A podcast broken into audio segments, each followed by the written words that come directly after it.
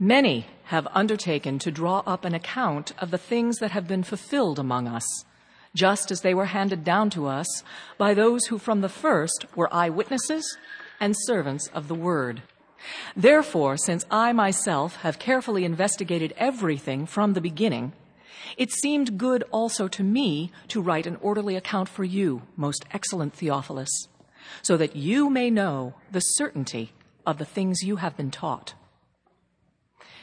Now, that same day, two of them were going to a village called Emmaus, about seven miles from Jerusalem.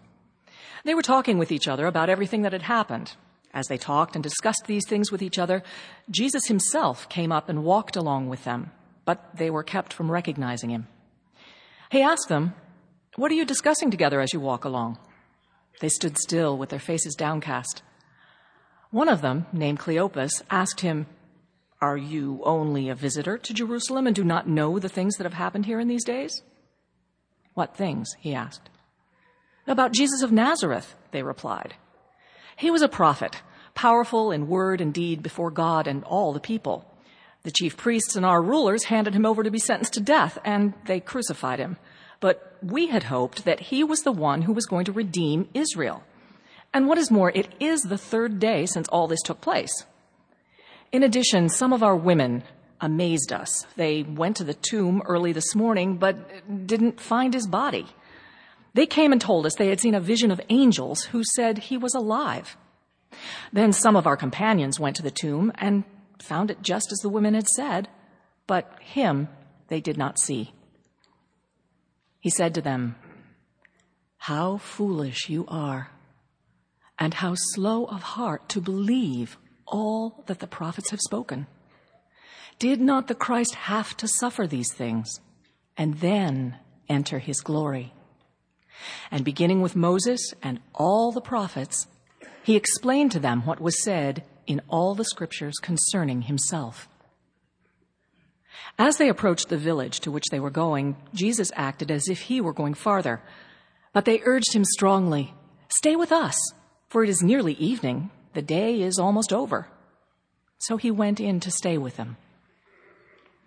When he was at the table with them, he took bread, gave thanks, broke it, and began to give it to them. Then their eyes were opened and they recognized him, and he disappeared from their sight.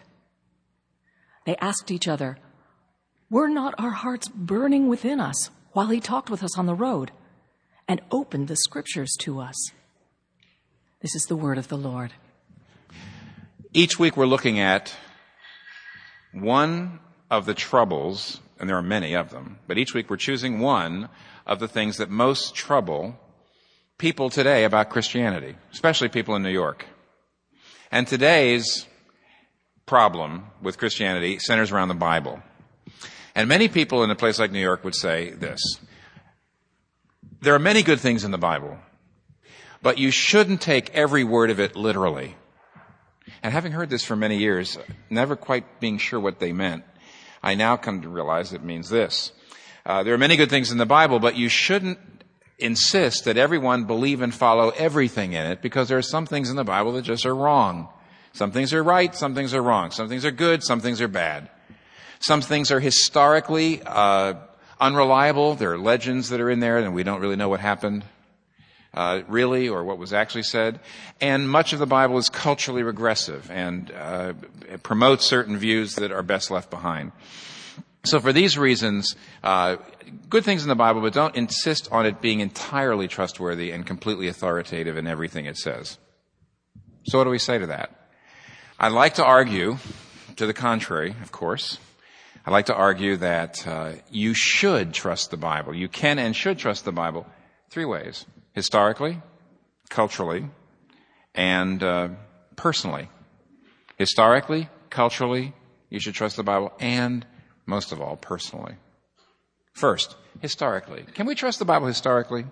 Uh, many people today say that essentially the Bible, and especially the New Testament documents, the gospel accounts of Jesus' life and his words and what he did, many people say, well, you know, these statements these, these accounts were concocted, as it were, by uh, the political winners.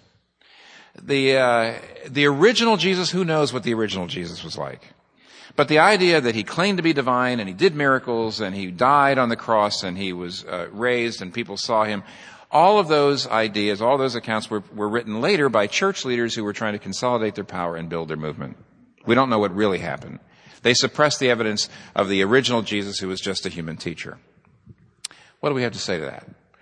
We have to say that that's not fair. It's not actually right.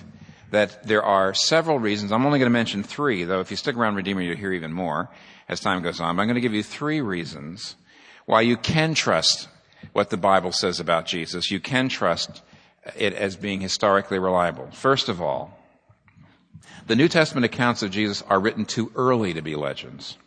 Too early.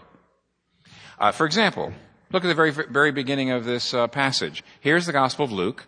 Luke has written this account of Jesus, and what does he say to his readers?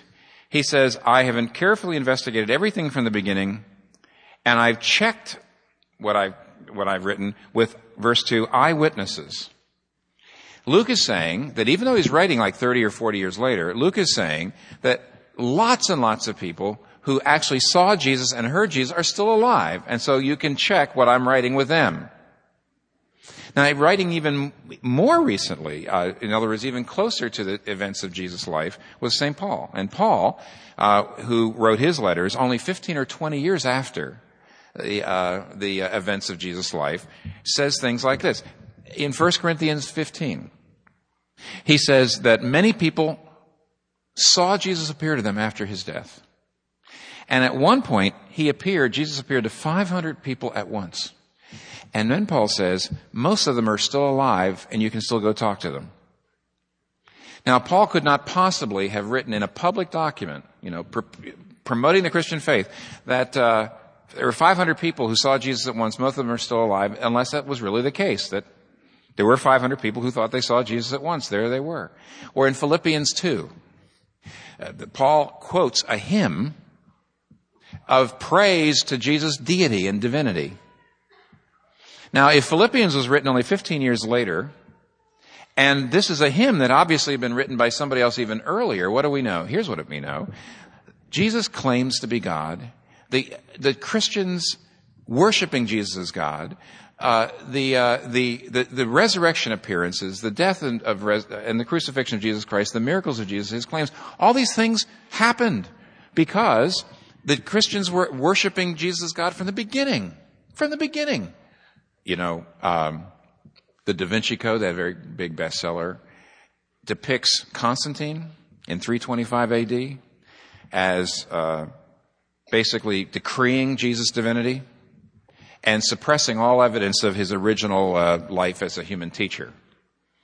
Of course, as we see, uh, the documents of the New Testament are way too early for that to be true. Many people say, oh, yeah, Da Vinci Code is a fiction, and most people who read it know that the characters, the main characters are fictional, but they tend to think that that idea, that divinity of Jesus was a later teaching that suppressed the earlier teaching of Jesus' uh, uh, humanity, they think that that was historically the case. It's just not true at all.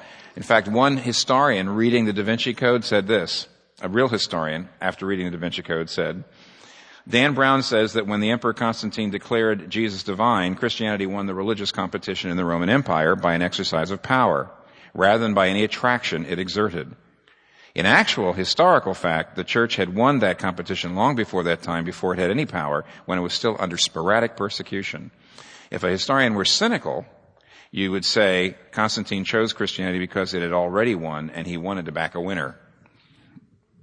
And so what basically what we see is the New Testament documents essentially show that what, what Jesus said his death, his resurrection, his claims to be deity. Those things really happen. They're written, you could write documents two or three hundred years later, when all the eyewitnesses were dead, and say anything you wanted about a figure, especially back then. But you couldn't say Jesus was crucified when thousands of people, both pro and con, were still alive, who had seen whether he was or not. If Jesus hadn't been crucified, if Jesus hadn't, uh, there hadn't been appearances after his, his death, if there hadn't been an empty tomb, if he hadn't made these claims, and these public documents went around claiming all these things, Christianity would never have gotten off the ground. These documents are written too early to be legends, number one. Number two, the documents are too counterproductive in their content to be legends. Too counterproductive. Why? Well, the theory is that the, the Bible doesn't give you what actually happened. Instead, what you have here in the Gospels is what the church leaders wanted you to believe happened because this is the view of Jesus that helps them consolidate their power and, and uh, build their movement. Oh, really? Okay. Well, if I'm a church leader, you know, living about uh, 80 years, 70 years after Jesus, and I'm concocting these stories, what I put in there that Jesus in the Garden of Gethsemane asked the Father if he could get out of it. What I put in there that Jesus Christ in the Garden of Gethsemane says, the Father, can I get out of this salvation thing? You know, can this cup pass from me? Would I put, secondly, Jesus on the cross saying, You've forsaken me to God? See, those passages are confusing and offensive today, let alone to first century readers. Or, if I was making up these stories, would I put in what we see down here in verse 24, and that is all the original resurrection witnesses, all the people who first saw Jesus raised from the dead were women.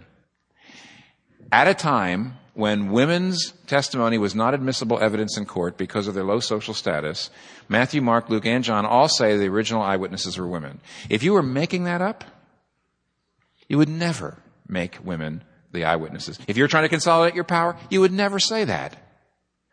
Not only that, the leaders of the early church were the successors of the apostles. When you actually get into the New Testament and see the apostles on every page, the apostles look like jerks. They look like fools. They look, they look uh, slow of heart. They, they, they look like cowards. They, they, they, they look terrible. Why, if you were a leader of the early church, would you make up any of those accounts, any of those stories, any of those features? You wouldn't. The only possible explanation for them being in the text is if they happened. They don't help any other way. They're totally counterproductive for the, the power of the leaders of the early church. So the New Testament documents are too early to be legends, they're too counterproductive, and lastly, and real briefly, they're too detailed in their form. One of the problems with reading the Gospels and say, oh, these things would be legends, we don't know much about ancient fiction. See, modern fiction, since the 18th century in the West, developed a genre called the novel or the short story in which you have realistic fiction. And realistic fiction is written almost like history, very, very detailed. But in ancient times, legends were not written like that. Epics, Myths were not written like that. You would never start a myth off. Go ahead. Find the things, go, go read Beowulf. Go read the Greek myths, the Roman myths. Go read anything. They don't start like this. See? I have myself carefully investigated everything from the beginning and checked it with the eyewitnesses. And C.S. Lewis, who was a real expert in ancient literature, says this. Looking at the Gospels, he says, I have been reading poems, romances, vision literature, legends, and myths all my life. I know what they are like. I know none of them are like this. The gospel texts, of the, those texts, there's only two possible views. Either this is reportage, hmm, either this is historical reportage, or else some unknown ancient writer without known predecessors or successors suddenly anticipated the whole technique of modern novelistic realistic narrative. The reader who doesn't see this has simply not learned how to read. It's a professor, you know, kind of condescending there at the end. But here's the point. These things don't have the form of legends. These things are written too early to be legends. These things are too counterproductive to be legends. You can trust them. They tell you basically what really happened. So you can trust the Bible historically. Okay, you say, you just did the New Testament. What about the Old Testament? Well, you know, it's, a, it's just a sermon, so let's keep moving. You stick around Redeemer, you'll hear about everything. But for now, you can trust it historically. And besides that, you have to remember, once you realize that, that what the New Testament says about Jesus, is reliable. You look and see what Jesus thought about the Old Testament. He saw it as very authoritative. It all fits together. So first of all, you can, you can take it historically. Secondly, you can trust it culturally.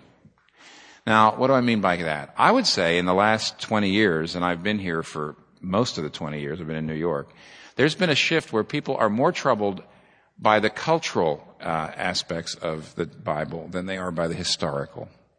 And what I mean by that is people read things in the Bible that they consider offensive, primitive, regressive. Uh, they see things in the Bible, they say, look at this, it teaches this, and that's awful. I, we got over that. We're beyond that. Let's, it's better to leave that in the past. And so many people say, well, there's parts of the Bible that are good, but there's also parts that are primitive, regressive, and we can't, we, you know, we can't accept today. What are we going to do with this one? Um, I can't go down the list of things in the Bible that offend New Yorkers because A, it's a very long list, and B, it shifts around all the time, which is one of my points. Instead, I would like to give you three ways to handle any text of the Bible that seems to offend you and maybe make it hard for you to keep on going and exploring or accepting or living the Christian faith. Three things you can do when you get to a text of the Bible that really offends or upsets you. Okay, three things. Number one, first of all, please consider the possibility that it doesn't teach what you think it teaches. Please consider that it doesn't really teach what you think it teaches. Uh, in here, and we'll get back to this in a minute, you notice the Emmaus disciples are very upset. Why? As Jesus is going to show them, uh, they think the Bible teaches something it doesn't. They're all upset, you see. But, but Jesus says, well, you know, you didn't really understand this. This is not what the Bible teaches. It teaches this. You need to consider that. You need to be patient with those texts. Let me give you a, a personal example. Many years ago, when I first started reading the book of Genesis, it was very upsetting to me because here's all these spiritual heroes, you know, Abraham, Isaac, Jacob, Joseph. These are your heroes, spiritual heroes. And look how they treat women. It's pretty awful. Have you read the book of Genesis recently? Uh, first of all, they all engage in polygamy. Of course, they all have multiple wives, which puts the husband, puts the man absolutely in the power seat. Then they uh, they buy and sell the wives. I mean, they pay they pay fathers, the fathers of the wives, to get them, and there's bride prices and all that. And there's all these patriarchal institutions, and here's Abraham, Isaac, Jacob, Joseph. These are our exemplars. These are our heroes. How do we handle that? It was very upsetting to me. Then, also, by the way, many years ago now, uh, a book came out called The Art of Biblical Narrative, written by Robert Alter. And Robert Alter is a Jewish, uh, uh, a Jewish scholar and a Jewish, uh, a, a, an expert in ancient Jewish literature. He teaches at Berkeley. And in that um, book, he said something astounding to me. He says there are two institutions you see in the book of Genesis that were universal in ancient cultures. One was polygamy, one was primogeniture. Polygamy, you know, obviously multiple wives, the husband has multiple wives. Primogeniture was that the oldest son got everything, got all the power, got all the money, so that, and basically ruled over everyone else in the, uh, in the family. You know. So it's very patriarchal. Polygamy and primogeniture. He says, however, when you actually read the text of Genesis, you'll see two things. First of all, in every generation, polygamy wreaks havoc. In every generation, having multiple wives is an absolute disaster, socially, culturally, spiritually, emotionally, psychologically, relationally, familially, every way. And secondly, when it comes to primogeniture, in every single generation, God always favors the younger son over the older. It's always Abel, not Cain. It's always Isaac, not Ishmael. It's always uh, Jacob, not Esau. And Robert Alter says, he says, if you actually realize what Genesis is doing, it is subverting, not supporting, it is subverting, it is overturning those ancient patriarchal institutions at every spot. And if you don't really read it, if you don't understand that, you haven't learned how to read. There's another arrogant professor. When I, when I heard that, when I saw that, and I started rereading the, the book of Genesis, I loved it. And I'll bet you some of you love it here too, right? I loved it. But then it hit me. I remember then I immediately said, what if when I was younger, I had just dropped the whole thing because of this? What if I just drop kicked the Bible and Christianity? What if I, and missed out on the personal relationship with Christ and missed out on everything I've had because I just couldn't understand why those spiritual heroes were such, you know, were such uh, paternalistic things. And it, I thought it was teaching something it wasn't teaching. Please consider and be patient please consider the possibility the text is not teaching what you think it's teaching. Number one. Number two, please consider the possibility that you are misunderstanding what the Bible teaches because of your own cultural blinders. Your own cultural blinders. The Emmaus disciples understandably misunderstand, understandably misunderstand, uh, the, the prophecies about the Messiah because as Jews, they were really only thinking of the redemption of Israel. They actually say that in verse 20 and 21. And they weren't thinking of the redemption of the whole world. And therefore, they had cultural blinders on. They were trying to read the prophecies and, and they misread them. That's why they were so, they couldn't understand why Jesus did what he did. In the same way, I want you to consider how easy it is. I'm going to give you one case study because I think actually it comes up a lot with New Yorkers uh, as a reason not to believe the Bible.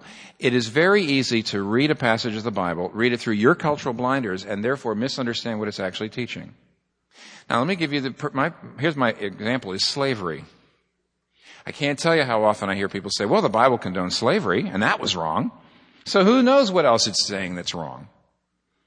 Or many, many times people say, the Bible condones slavery and that was wrong and therefore it's wrong on this as well. I mean, so very often people start with that as the premise and they go off in various directions to undermine biblical authority.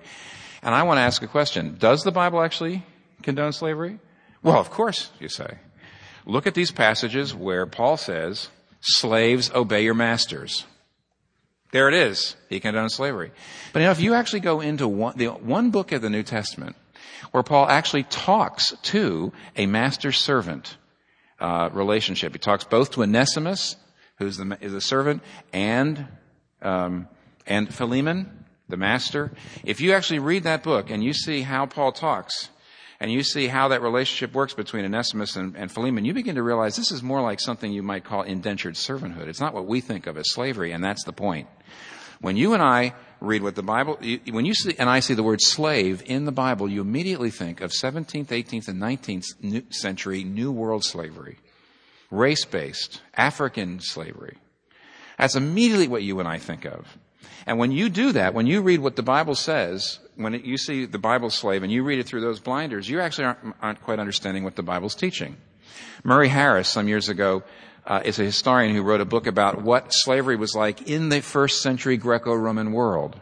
In the first century Greco-Roman world, the slaves that Paul was talking to, you need to know this. He says, interestingly enough, he says, in Greco-Roman times, number one, slaves were not distinguishable from anyone else by race, speech, or clothing.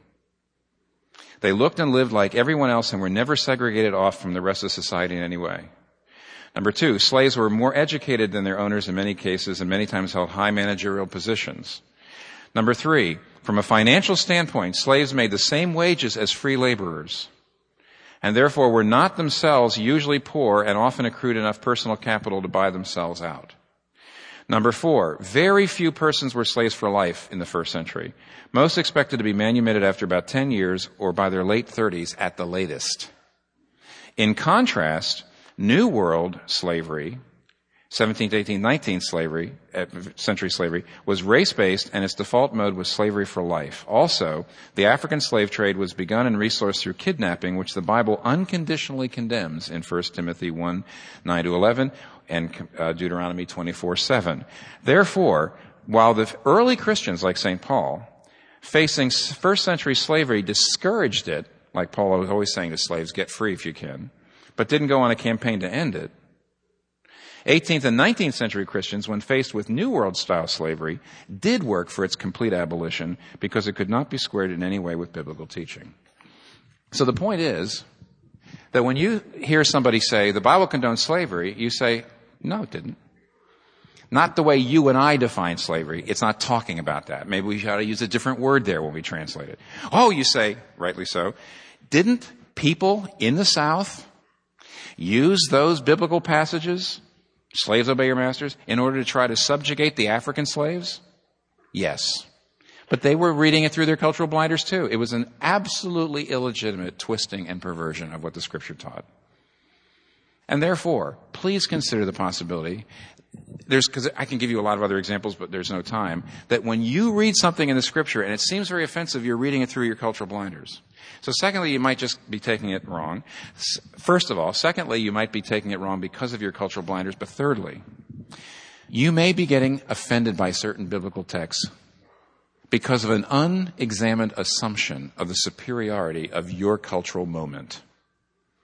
Because of the unexamined assumption of the superiority of your cultural moment.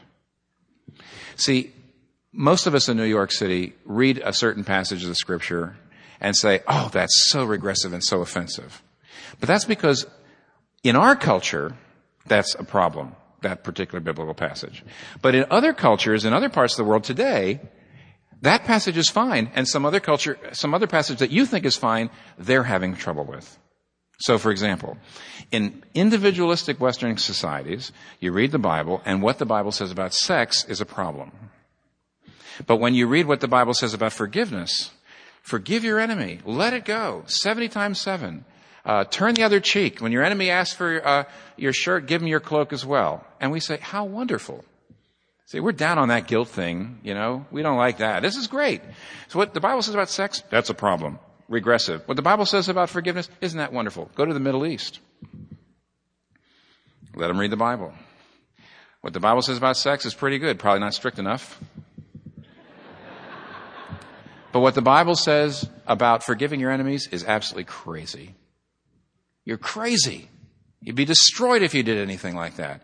Because that's not an individualistic society. It's, it's, it's, it's not a guilt culture. It's a shame culture. And let me ask you a question. If you're offended by something in the Bible, why should your cultural sensibilities trump everybody else's? Why should we get rid of the Bible because it offends your culture? Don't you see what I mean by saying you may have the unexamined assumption that your culture is superior to everybody else's? Let me ask you to do a thought experiment with me for a second. Thought experiment.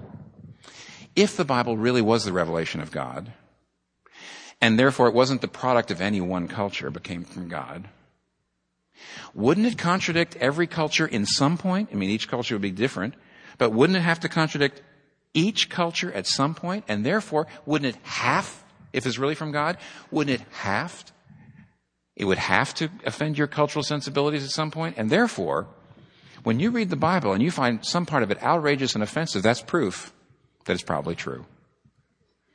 That it's probably from God.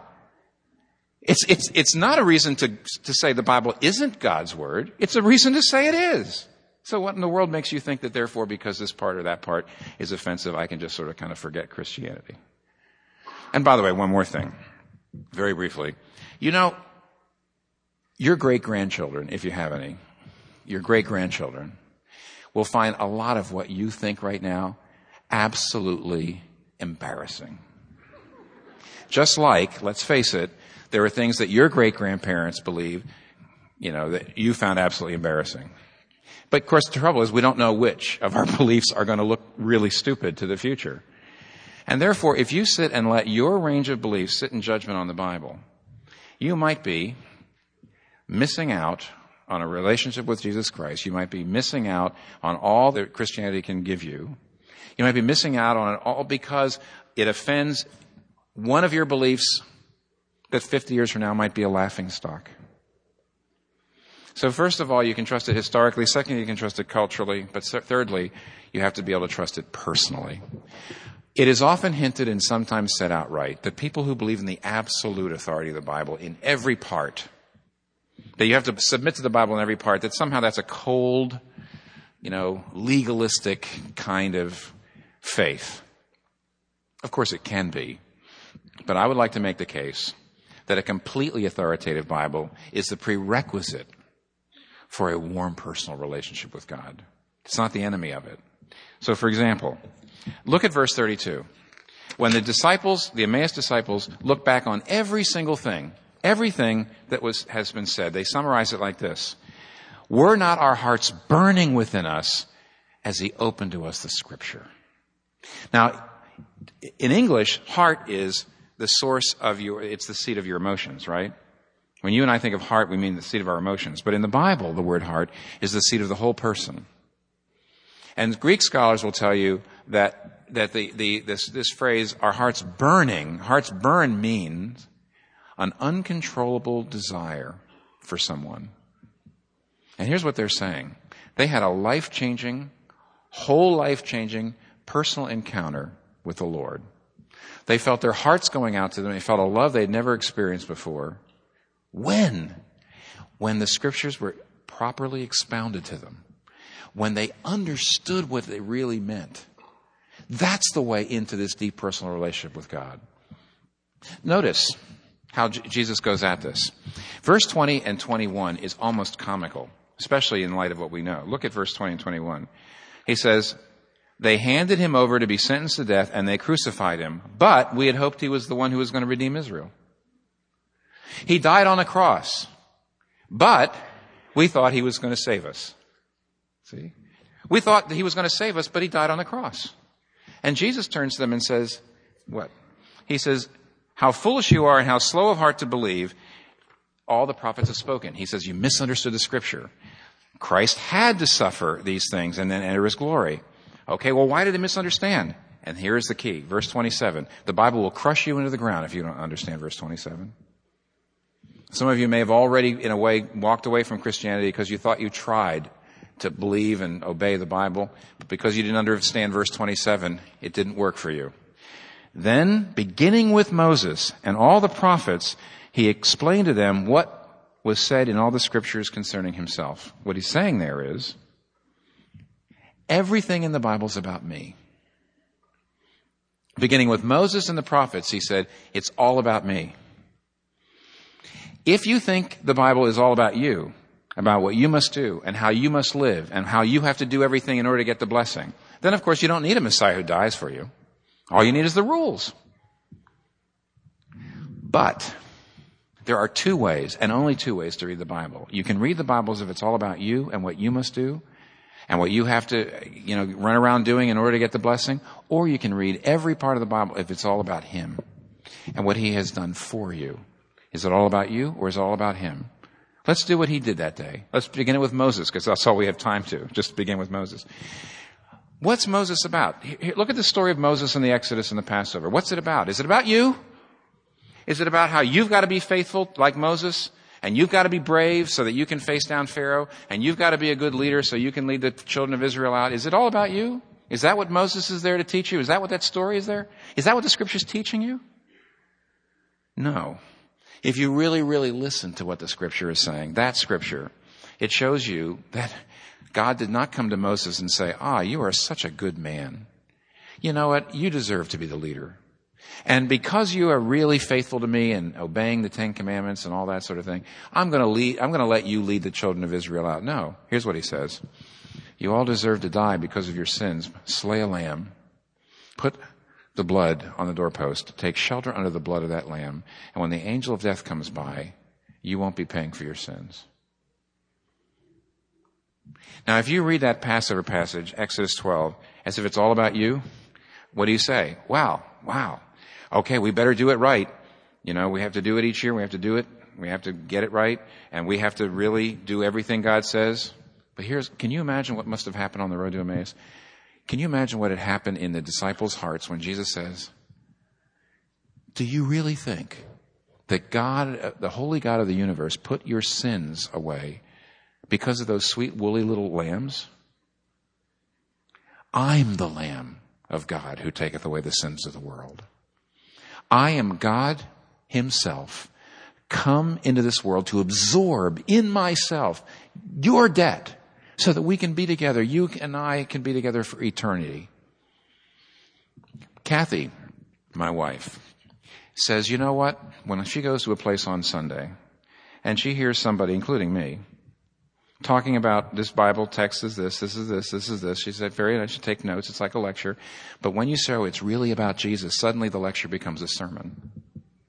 She says, suddenly something, it, it, cha- it, it moves from getting information in my head to changing my life. Because when Jesus says, the, the Passover, Moses, it's all about me. I'm the lamb. I've done this for you. You need to come to me. Then what happens? It gets personal. It becomes an encounter. You want him. You sense his presence. Maybe even now. See? When you see it's really about him.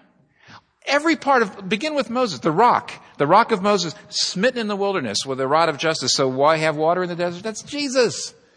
Jesus was smitten with the rod of God's justice so we could have water in this desert. Jesus is the tabernacle, the temple. He's the, he's the sacrifice. He's the altar. He's the light. He's the bread. He's the prophet. He's the priest. He's the king. It's all about him. It's not about you. Isn't that good news? And doesn't that make you want him? Don't you begin to feel your heart burn? Isn't there a kind of longing? You have in your heart a longing for purpose, a longing for infinite love, a longing for significance and security that nothing in this world can possibly satisfy.